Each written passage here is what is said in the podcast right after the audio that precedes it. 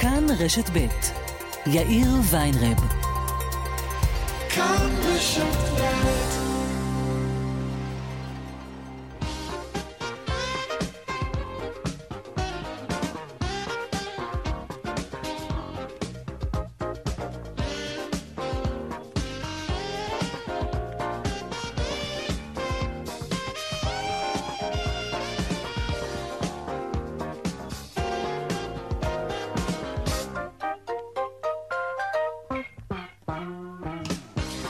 קצת אחרי ארבע ועוד חמש דקות כאן צבע הכסף ברשת ב', יום שני שלום רב לכם. העורך רונן פולק, בהפקה הילה פניני, טכנאי השידור שלנו היום הם יוסי תנורי ורמי פליקס. הדועל של צבע הכסף הוא כסף, כרוכית, כאן.org.il. אני יאיר ויינרב, מעכשיו עד חמש אנחנו מיד מתחילים.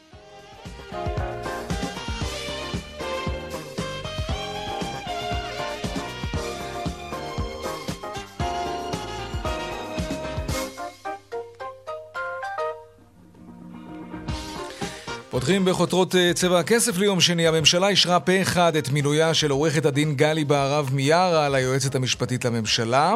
זאת הפעם הראשונה שאישה משמשת בתפקיד הזה. ראש הממשלה בנט אמר כי מדובר באחד המינויים החשובים והרגישים ביותר בשירות המדינה, וכי זו הזדמנות חשובה לתקן את מה שצריך לתקן נוכח השחיקה באמון הציבור במערכות אכיפת החוק. בנט התייחס בדבריו גם לפרסומים החדשים בפרשת פגסוס. והמעקב אחרי שורה ארוכה של אזרחים, פקידים בכירים וגם אנשי עסקים. הנה הדברים. הפרסומים מתארים לכאורה מצב חמור ביותר, אה, בלתי מתקבל במדינה דמוקרטית. כלי הסייבר האלה נועדו להילחם בטרור, נועדו להילחם בפשיעה, בפשיעה חמורה. הם לא נועדו להיות אה, מופעלים כנגד אזרחים. אנחנו אה, נדאג לבדוק את העניין בצורה שקופה, מעמיקה ומהירה, בגלל שלכולנו, לאזרחי מדינת ישראל, לנו, שרי הממשלה, לכל המערכות, מגיעות תשובות. כן, גם לנו, נכון. תגובות קשות בכנסת לפרשה הזו, מטבע הדברים. שרים בממשלה קוראים להקמת ועדת חקירה ממלכתית, לא פחות מזה. עוד מעט אנחנו נעסוק בהרחבה בפרשה שהוגדרה לשם שינוי, ובצדק, כן? כרעידת אדמה. בשעה זו מפרסם מבקר המדינה דוח מיוחד העוסק בהגנה על הקטינים במרחב המקוון. מהדוח עולה כי אחד מכל עשרה בני נוער חווה בריונות ברשת. בשליש מהתיקים שנפתחו על עבירות מין במרחב המקוון, היה קורבן קטין. מבקר המדינה מתניהו אנגלמן אומר כי הנתונים האלו ונתונים נוספים מהווים נורת אזהרה בפני מקבלי ההחלטות בכלל ובפני מערכת החינוך וגורמי האכיפה בפרט. בעת הזאת הנתונים בישראל לא מעודדים. ההתמודדות עם הסיכונים במרחב המקוון מחייבת פעולה רחבה ברמה הלאומית, תוך רתימת כל בעלי העניין הרלוונטיים לפעולה מתואמת בנושא חשוב זו. ועוד בצבע הכסף בהמשך על מאבק החקלאים נגד הרפורמה בחקלאות. החקלאים חוששים שהרפורמה תצא עכשיו לדרך ממש בקרוב במסגרת המאמצים של הממשלה להוכיח שהיא נלחמת ביוקר המחיה. היום הם פנו לראש הממשלה עם משחק מילים מעולמם וקראו לו שלא יעשו לך סלט עם העובדות. ועוד בהמשך, כישלון מתווה הבדיקות במערכת החינוך. אחרי ביטול הבידודים במערכת החינוך, פחות משליש מההורים הצהירו באתר משרד החינוך שהם עשו לילדים שלהם בדיקת אנטיגן לפני הכניסה לבית הספר. ראש שירותי הבריאות אה, במשרד הבריאות, דוקטור שרון אלרועי פרייס, אומרת היום, זה מאוד מטריד שאין מעקב אחרי המתווה בבתי הספר. ממשלת ישראל קיבלה החלטה שבמידה וילד מאומת והמגעים שלו לא ביצעו את שתי הבדיקות אנטיגן אה, ביומיים לפני זה, הוא הולך לבידוד ואני לא מבינה איך אנחנו עושים את התהליך הזה כי כרגע השמות האלה לא מגיעים למשרד הבריאות. עד כאן בעניין הזה, וכמובן העדכון משוקי הכספים לקראת סוף השעה. אלה הכותרות, כאן צבע הכסף, אנחנו מיד ממשיכים.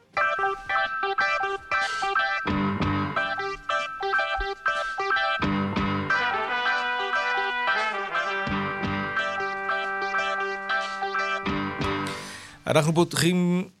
כן, מה? אות? אות. וכאן גם צבע הכסף, ארבע ועוד עשר דקות. אנחנו פותחים בפרשת NSO כמובן. מפכ"ל המשטרה, רב ניצב יעקב שבתאי, מבקש היום מהשר לביטחון הפנים עמר בר-לב להקים ועדת בדיקה חיצונית בראשות שופט, ואפשר רק לדמיין מה קורה בתוך המשטרה עכשיו. בטח מאוד לחוץ שם.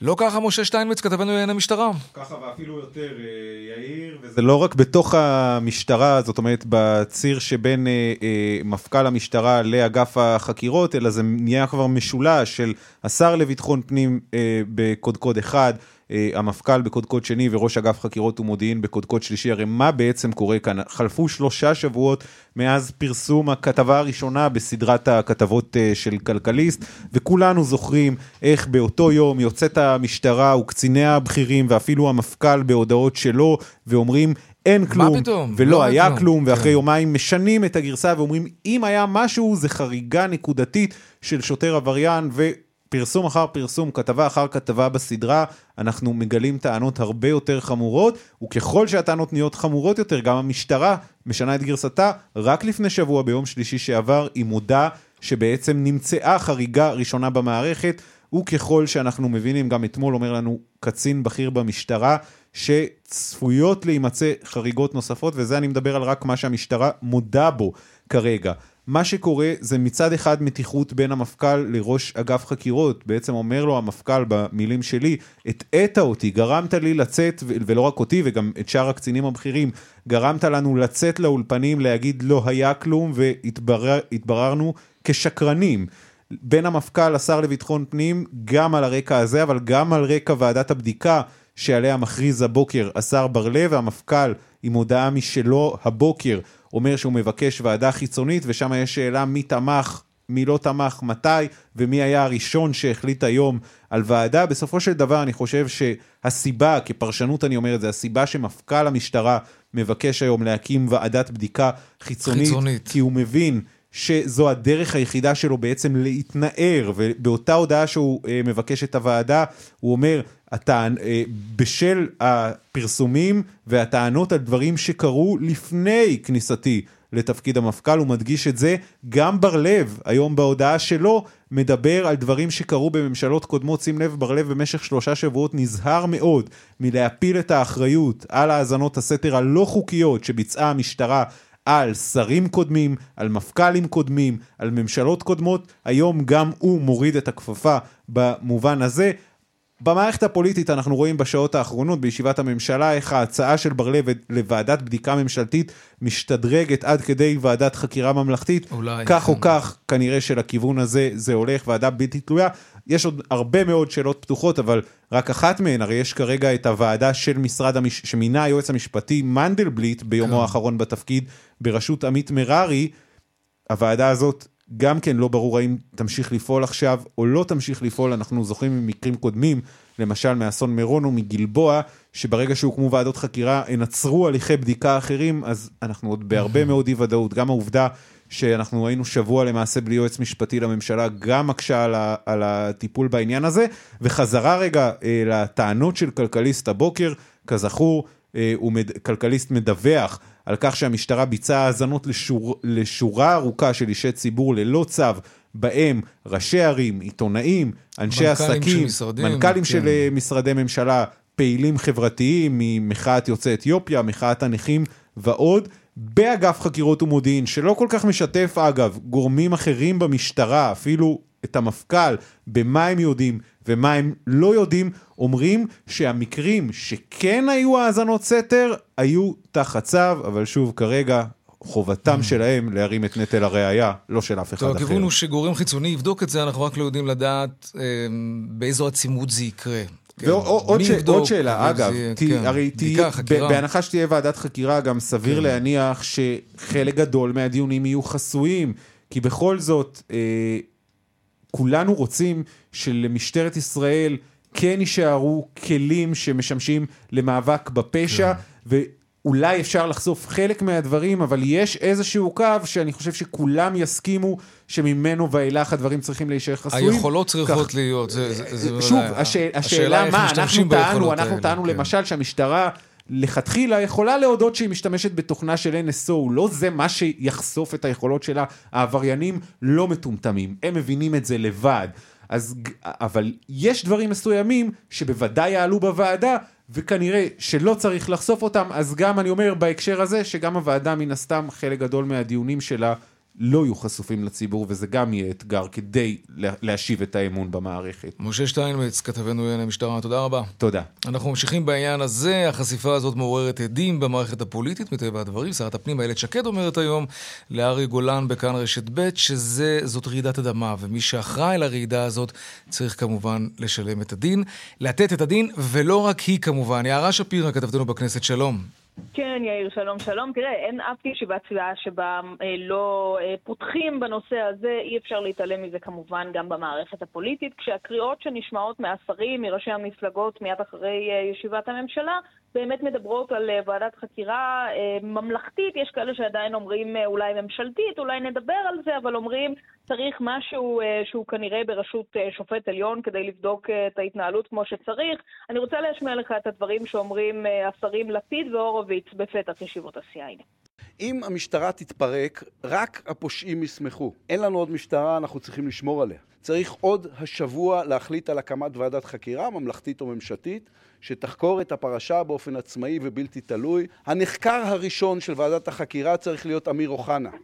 יש דבר כזה, אחריות מיניסטריאלית, זה קרה במשמרת שלהם, הם צריכים לתת תשובות לציבור. מח"ש אמורה לחקור, אבל ספק אם מח"ש יכולה לנהל חקירה נגד uh, גורמים בדרג כזה ובהיקף עבירות כזה ולכן צריך למנות צוות חקירה מיוחד חוץ משטרתי תחת שופט עליון כדי לבדוק את התנהלות המשטרה בנושא. יערה. כן.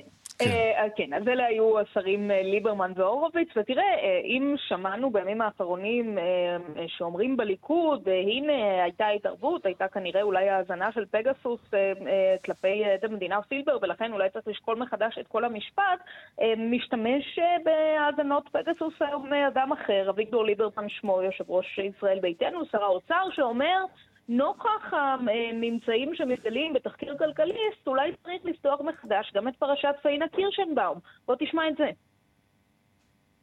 כן, הנה. בפרשת פאינה ודאות אין שום קשר בין הראיות לבין פסק הדין, ולכן אני, כן, אנחנו נדרוש לבדוק האם גם בחקירות האלו נעשה שימוש באמצעים פסולים.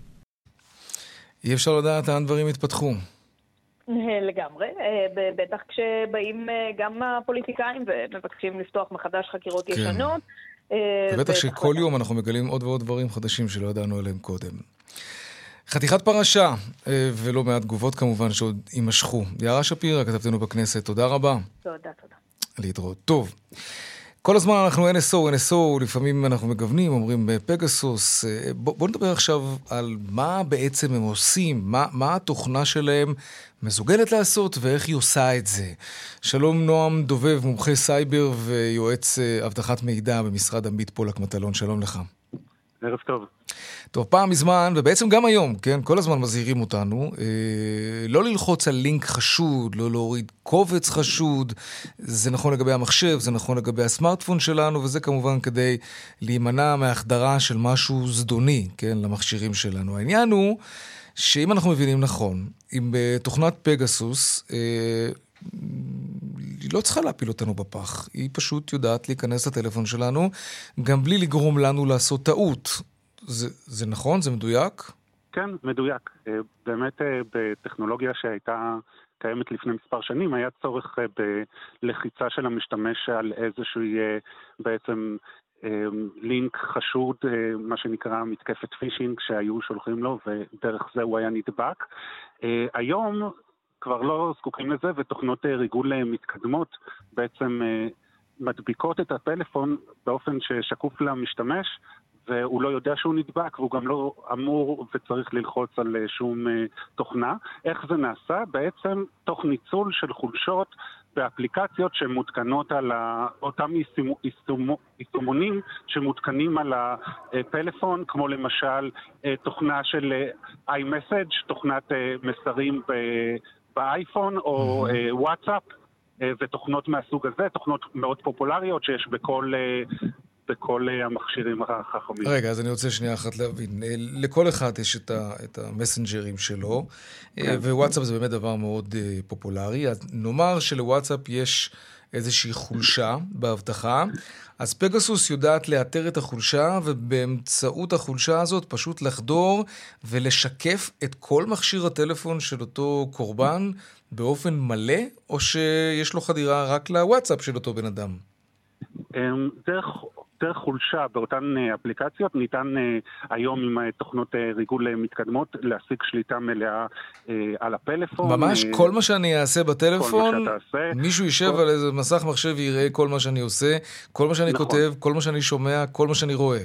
נכון. עכשיו, חשוב להגיד בהקשר לדברים האלה שהחולשות האלה הן חולשות עוד לפני שהיצרן יודע, עוד, עוד לפני שפייסבוק, שהיא אה, כיום הבעלים של אה, וואטסאפ, או אה, חברת אפל, ב iMessage, לפני שהם יודע, יודעים על החולשות האלה, חברות שמשתמשות בתוכנות ריגול, חברות סייבר התקפי, יודעות לזהות את החולשות האלה, לפני שהיצרן מוציא להם מה שנקרא עדכוני אבטחה, תיקונים לאותם, לאותם חולשות, והן מנצלות בדיוק את חלון הזמן הזה. עכשיו, זה נכון כדי- לגבי iOS של אפל וגם לגבי האנדרואיד אה, של נכון. גוגל. כלומר... כן. מהמם. כן. אוקיי.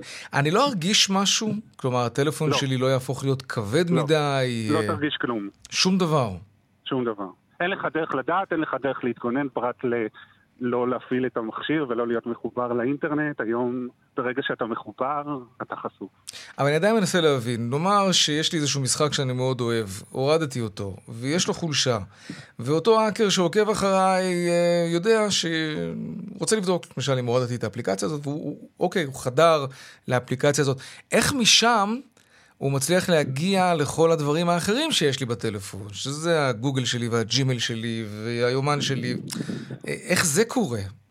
אה, זה משהו שהוא כבר אה, קצת אה, יותר טכני, שקשור בארכיטקטורה ש, של הפלאפון, איך, ש, איך, ש, איך שבנוי מבחינת התקשורת, אבל יש איזשהו ממשק ניהול שדרך האפליקציה אפשר לחדור לאותו ממשק ניהול, בעצם למערכת ההפעלה של, של הפלאפון, ומשם אתה מקבל שליטה, שליטה תגיד, איך אנחנו יודעים שהטכנולוגיות האלה, או תוכנות כאלה, או קבצים שכוללות חלק מהתוכ... מהיכולות של התוכנות האלה, לא, לא נמצאות נגיד בדארקנט, וכל אחד יכול לשים את, את ידו על, על קובץ כזה, שזו בעצם התוכנה והיכולת. כלומר, להיות לקוח של NSO, אני מתאר לעצמי שרק מדינות יכולות להרשות לעצמם לעשות דבר כזה. אבל אה, אתה יודע, האקרים שחורים כאלה, לא האקרים לבנים שמחפשים פרצות כאלה כדי להתריע, אלא ממש עבריינים. אה, בטח יכולים לשים את היד על טכנולוגיות מהסוג הזה, לא?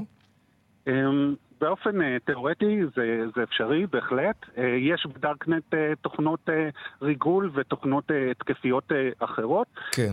בפרשייה הזאת ספציפית מדובר בטכנולוגיה מאוד, מאוד מתקדמת שנחשבת מובילה בעולם, ובדרך כלל באמת רק למדינות או לחברות מאוד מאוד מ- מתקדמות טכנולוגית יש, יש משאבים כאלה.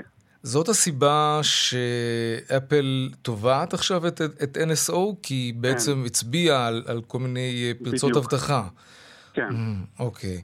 אבל אה, על פניו, אם לאפל יש את אותה פרצת אבטחה, אז mm, צריכה לבוא בטענות לעצמה, לא?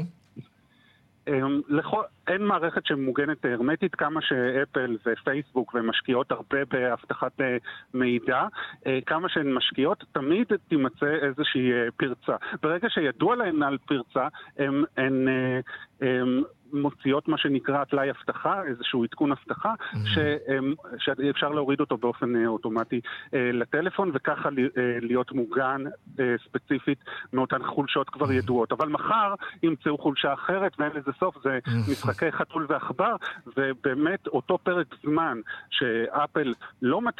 עד שהיא מוצאת את ה... את העדכון, את הסיבה ש- הפרצה, כן. בדיוק, עד שהיא מוצאת את, אותו, את אותה פרצה, בינתיים מנצלים את זה. אז אה, בעצם. כל מי שמחזיק סמארטפון, כן, שזה בעצם נדמה לי רוב בני אדם בעולם המער- המערבי לפחות, כן. אה, צריך לדעת שהוא, אה, שהוא חשוף, אם נכון. מישהו החליט להתלבש עליו. אגב, מה קובע הדין הפלילי בארץ על דבר כזה? מישהו חדר לי לטלפון. הצלחתי איכשהו לעלות על זה, תפסתי אותו, אני מוכיח.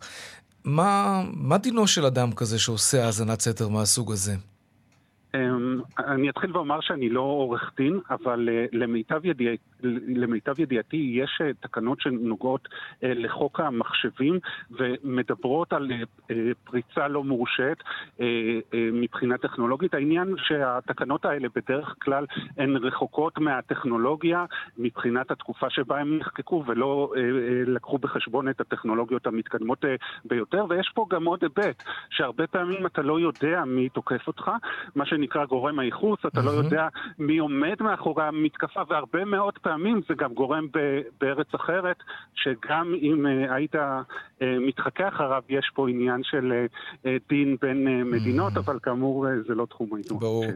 טוב, לסיום אני רוצה לשאול אותך, אז אם בעצם וואטסאפ או סיגנל או, או טלגרם, כל אחת מהאפליקציות האלה טוענת שהיא הבטוחה ביותר, בעצם אף אחד לא באמת בטוח, כי אם נגיד יש חולשה בטלגרם, אז אפשר כבר להגיע גם לוואטסאפ שלנו, ואם יש חולשה בוואטסאפ, אפשר גם להגיע לסיגנל שלנו ולהפך. כלומר, הטלפון שלנו בעצם זירה פתוחה בידי מי שיש לו את היכולות לעשות את זה, ויש יכולות כאלה.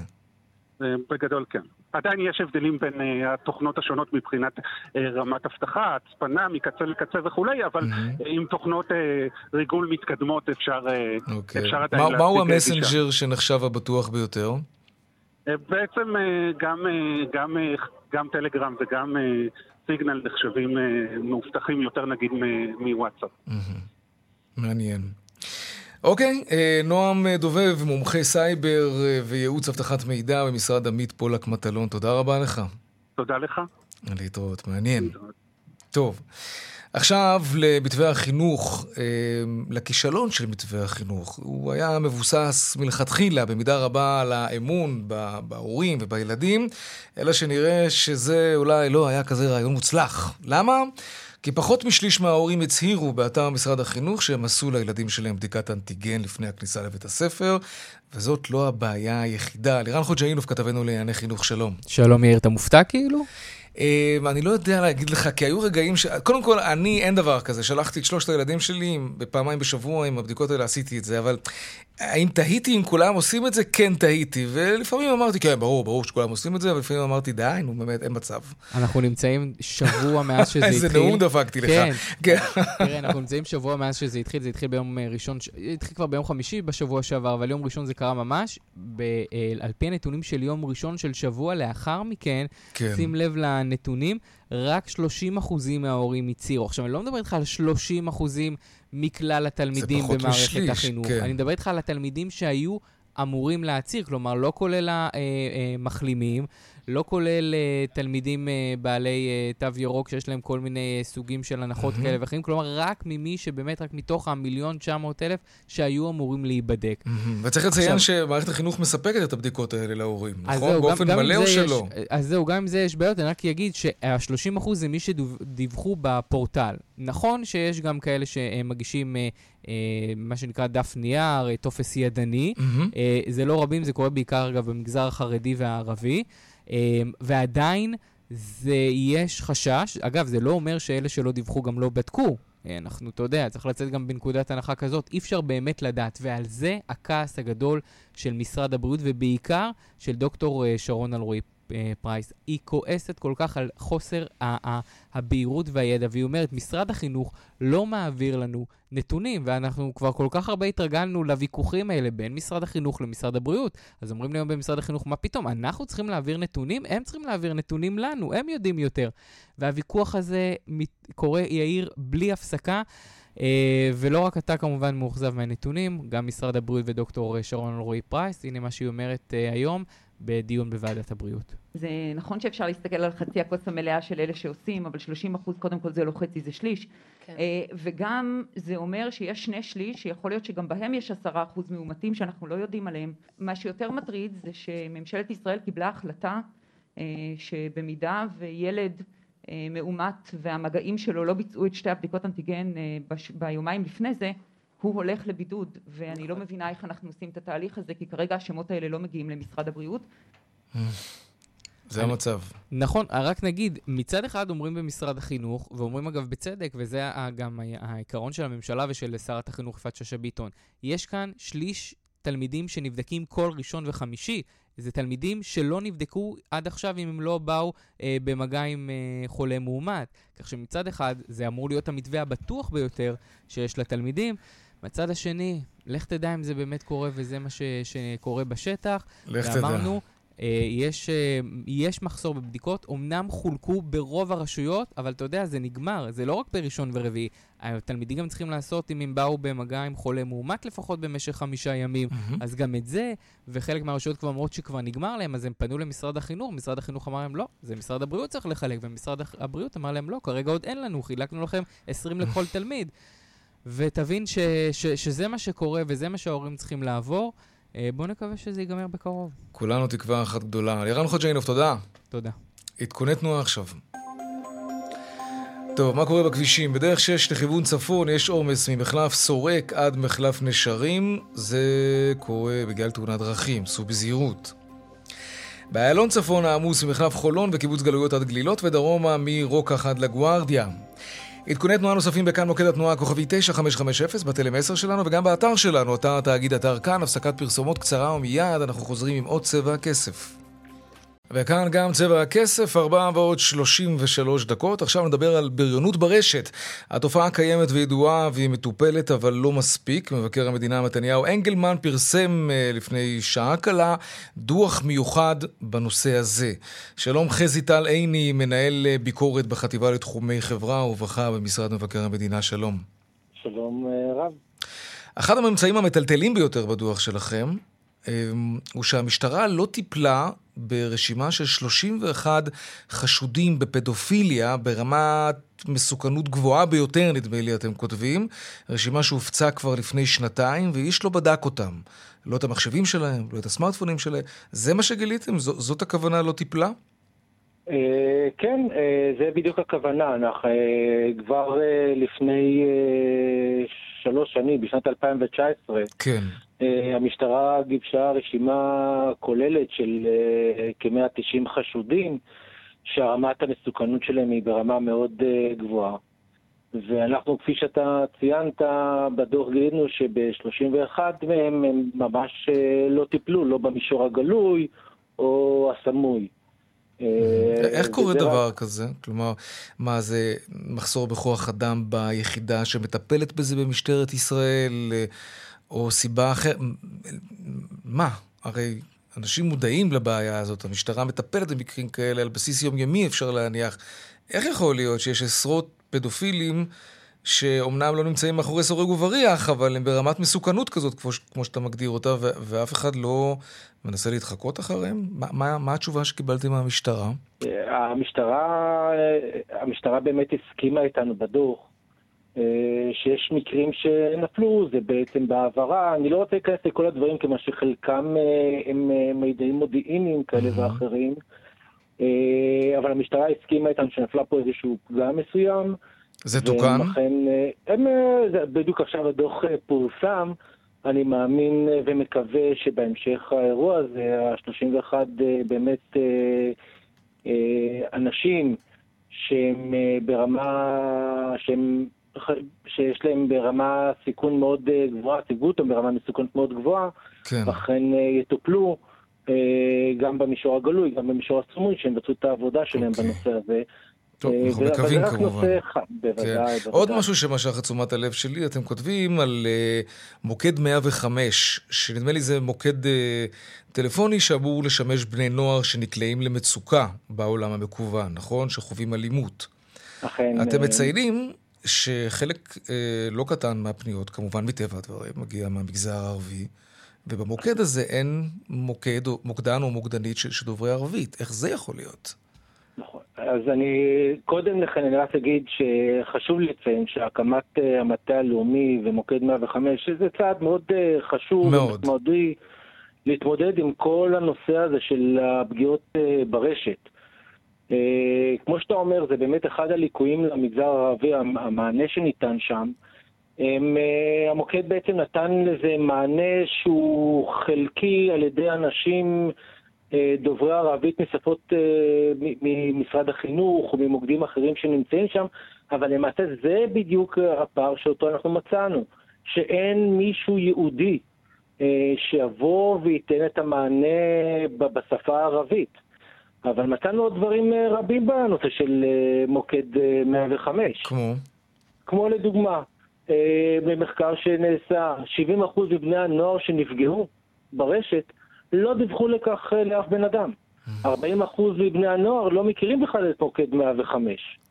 אה, הורים שלא מכירים את, אה, 50% לא מכירים את, מוקד, את, מוקד, את המוקד עצמו. אה, שזה בעצם באמת המקום המרכזי שבעצם אמור לטפל ולתת את המענה אה, לבני הנוער ולכל הילדים שנפגעו. אה, אם אתה רוצה, אפשר כן להמשיך הלאה, אם רוצים, אז קח את התיקים שעוסקים בפשיעה נגד קטינים. אנחנו עשינו בדיקה ומצאנו ש-70% מהתיקים שעוסקים בפשיעה הזאת נסגרים בלי כתב אישום. הסגירת תיקים הזה, בין אם זה במוקד 105, בין אם בתחנות המשטרה, היא נסגרת באותה צורה, באותו שיעור. כלומר, יש פה הרבה מאוד פרטים שנסגרים, ובעצם ההגנה, שאיך רואים את המוקד הזה, יש פה משמעות מאוד גדולה. תשמע, זה. רוב, זה כמעט רוב מכריע של התיקים שנסגרים בלי כתב אישום, אבל השאלה שנשאלת היא, כשאתם באים ובודקים את הסטטיסטיקה הזאת, מה אתם מגלים? שמדובר בתיקים שקשה להוכיח אותם, או שאין משאבים כדי לבדוק אותם לעומק? מה הסיבה שרוב התיקים האלה נסגרים? חלק מהדברים זה פשוט נובע מפער משמעותי של חוקרי נוער או של הבנה של אה, אה, שוטרים אה, בנושא הזה. לדוגמה, במחוז דרום חסרים 40 אחוז חוקרי נוער. רגע, אז בגלל מחסור של חוקרי נוער, נפתח תיק, אין מי שיטפל בו, אז סוגרים אותו? ככה זה עובד? אה, אני לא נכנסתי לתוך, ה... לתוך הנושא הזה ספציפי של התיק הזה שעליו אתה מדבר.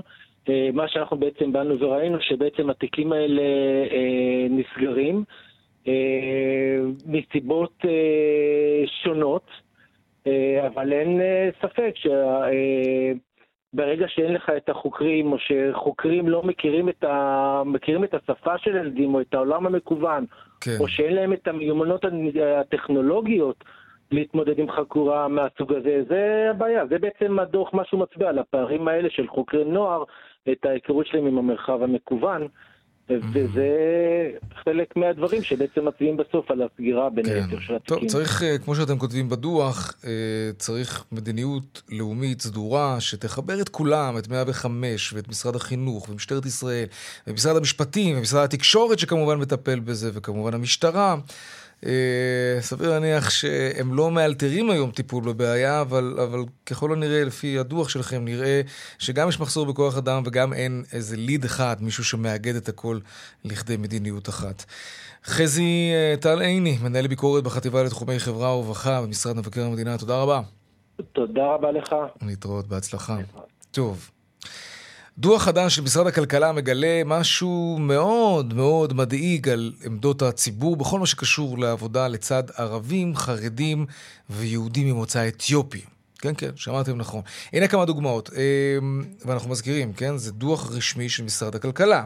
שליש מהנשאלים מסתייגים לעבוד לצד ערבי או חרדי, 20 אחוזים לא מעוניינים באישה חרדית שתהיה עמיתה שלהם אה, לעבודה, וגם הם לא מעוניינים שתנהל אותם אישה חרדית.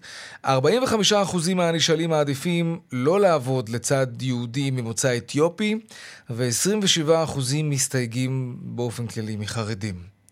שלום אסף ברימר, מנכ"ל ומייסד אה, מונה אה, חלל לשינוי. מונה חלל לשינוי, שלום לך. אסף?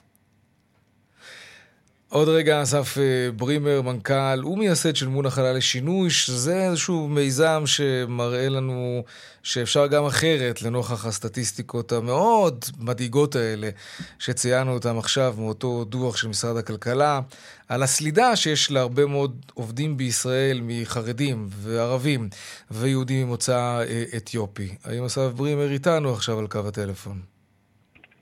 אסף? שלום. אהלן. היי. טוב, אני לא יודע אם שמעת את כל הפתיח שלי, אבל כמובן אה, נגעתי ככה על קצה המזלג באותם אה, ממצאים של הדוח הזה של משרד הכלכלה, שמדבר על סלידה מערבים וחרדים ו- ויהודים ממוצא אתיופים. ספר לנו על מונה, מונה חלל לשינוי. מי אתם? מה אתם? איך אתם עושים את הדברים אחרת? אחלה. אז בסדר, באמת הרקע ידוע במדינה, הרקע של הנפרדות מהחינוך והחברה וחוסר החיבור ידוע, וחוסר החיבור להייטק לא צריך להרחיב עליו.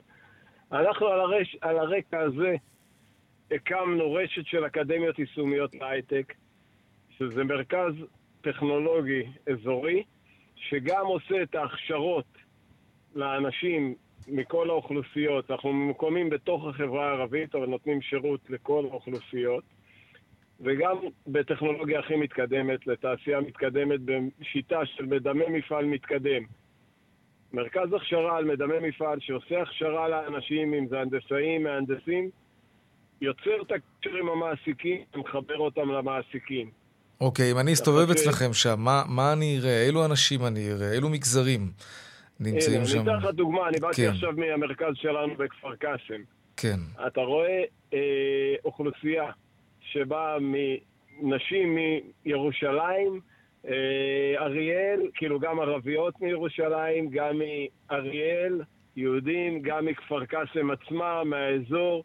מאוד מגוון מבחינת נשים, גברים, ערבים, דתיים, יהודים, דתיים, אה, זה, מכל, ממש מכל האוכלוסיות. הם רק לומדים שם יחד, או שהם גם עובדים במתחמים האלה שלכם? מה שהם עושים, הם עושים חודשיים, כמו עבודה, ממש, בסביבה שמדמה מה שאתה תראה, אתה כן. תראה רובוטים, בקרים, סביבה של אה, מצלמות חכמות, עיבוד תמונה, כאילו כל הסביבה הטכנולוגית הכי עכשיו, מה הרעיון. בעצם? שכשאתם אה, עושים אינטגרציה בין מגזרים שונים ואתם אה, רוצים להאמין הרעיון- שכשהם יצאו לשוק, לשוק העבודה, אז הם יכתיבו כבר משהו אחר מבחינת מי שהם כן, רוצים לא, לראות לא, לידם. לא רק, לא רק זה, אנחנו אלא? מביאים, מביאים אוכלוס... את כל האוכ... אנשים מכל האוכלוסיות כן.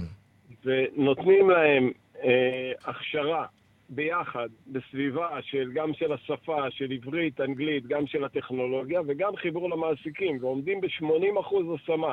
עכשיו, יש מרכזים כאלה, גם בדרום, גם בצפון וגם במרכז של הארץ, ובאמת בסביבה הזאת שטכנולוגיה מתקדמת מגיעה לכל מקום היום, ויש צורך בחיבור אוכלוסיות לתעסוקה, אז מרכזים כאלה שנותנים את ההזדמנות, המון זה, הזדמנות. זה ברור, ואין לנו הרבה זמן, אבל אני חייב לשאול אותך, אותם מעסיקים שאתם בקשר איתם, אתם מבחינים לפעמים בתנאים שלהם? לא, לא, אנחנו לא רוצים להתעסק עם המגזר הזה, אנחנו מעדיפים אנשים עם רקע אחר.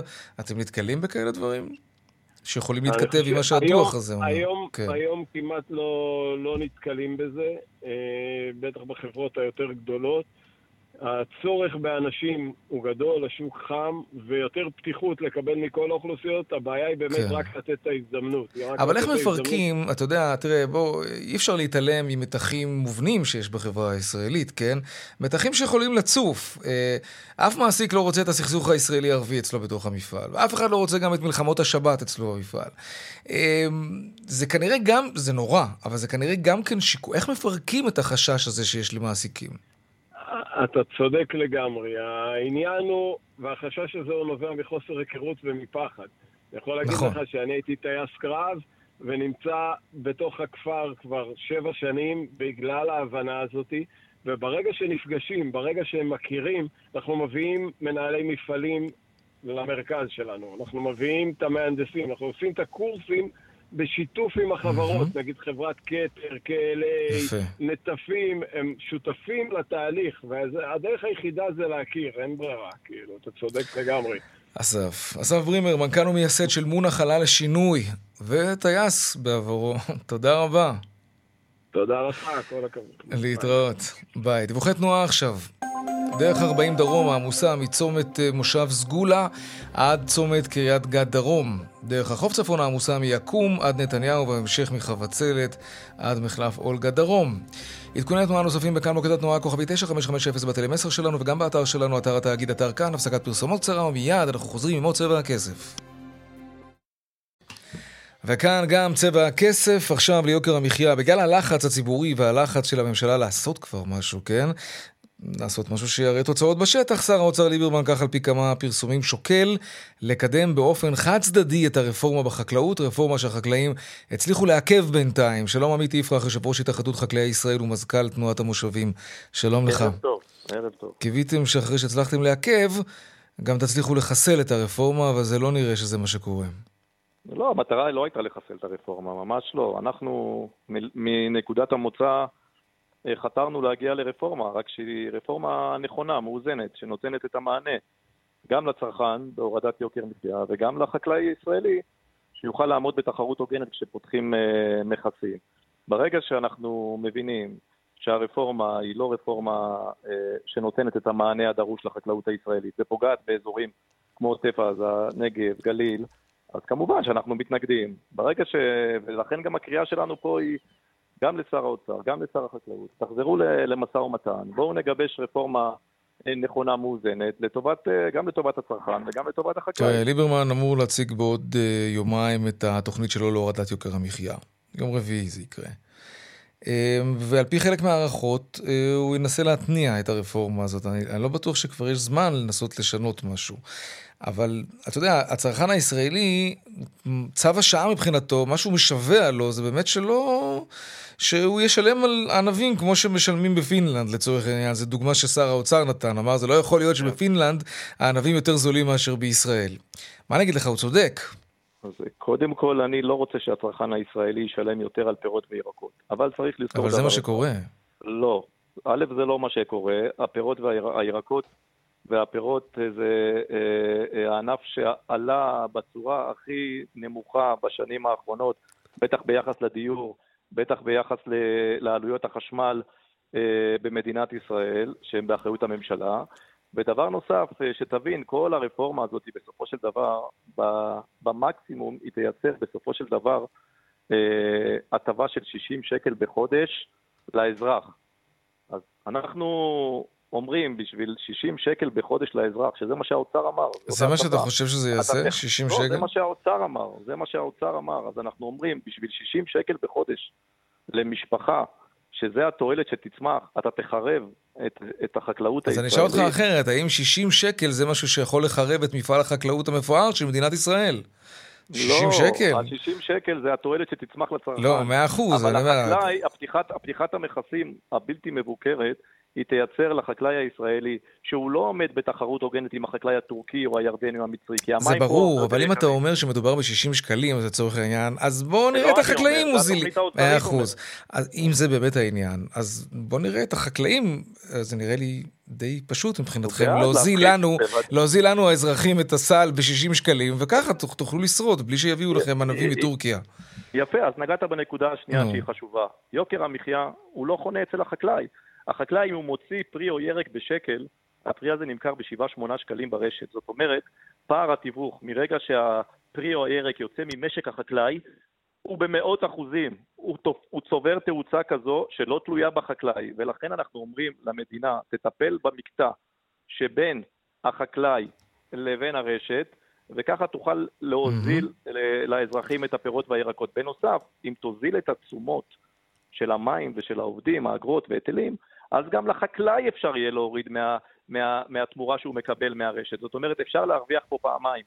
גם מה שבידיים של המדינה זה התשומות, תטפלי, תורידי, כן. גם את פערי התיווך תטפלי, ואנחנו בוא. ניתן את חלקנו, והרשתות ייתנו את חלקם. טוב, נראה מה יהיה ביום רביעי. עמית יפרח, יושב ראש התאחדות חקלאי ישראל ומזכ"ל תנועת המושבים, תודה רבה לך על השיחה הזאת. תודה רבה, יקירי. להתראות. טוב. 200, take them. שלום רואה החשבון, החשבון אמיר אייל, יושב ראש אינפיניטי, מה שלומך? מה שלום השווקים?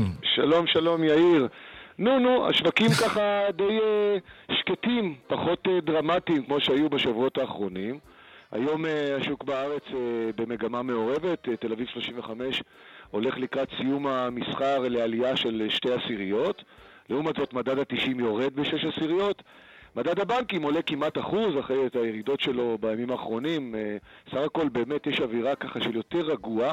כשזה קורה, גם שער הדולר אה, יורד, 3.18, כבר היה שלו מעל 3.20, אה, והבורסות בארצות הברית פתחו בעליות שערים. שוב פעם, אין דברים דרמטיים, בסך הכל עליות שערים הן מתונות, שלוש עשיריות, חמש עשיריות, חצי אחוז בנסדק, סך הכל יש איזו תחושה ככה שמעכלים את כל התנודות האדירות שהיו בזמן האחרון, עם הציפיות לאינפלציה יותר גבוהה, שאולי לא בדיוק תהיה כאלה, עם אה, ציפיות לעליית ריבית, שאולי זה לא יקרה כרגע כי יש עוד אומיקרון, ויש איזושהי התייצבות כזאת בשווקים, וכפועל יוצא יש עליות או מגמה מעורבת, אבל בסך הכל רוגע שמביא לירידה גדולה מאוד בחששות או לקיצוניות במסחר כן. שראינו אותה בשבועות האחרונים, כן, בהחלט. תודה רבה. הכל, כן. גם הנתונים הכלכליים שמתפרסמים, הדוחות הכספיים של החברות, ממשיכים את האינרציה החיובית, כן. אז בשבועות הקרובים נראה באמת האם הירידות במאות הטכנולוגיה ימשיכו, או שאולי אפילו יהיה ריבאונד והם יעשו איזשהו תיקון אה, תודה, בחזרה. תודה. תודה, תודה. חשבון המדיע, תודה. עד כאן, צבע הכסף, ליום שני העורך רונן פולק, בהפקה הילה פניני, טכנאי השידור, יוסי תנורי ורמי פליקס, במוקד התנועה אהוד כהן, מיד אחרינו שלי וגואטה, אני יאיר ויינר, משתמע כאן שוב מחר בארבעה אחר הצהריים. ערב טוב ושקט שיהיה לנו. שלום שלום.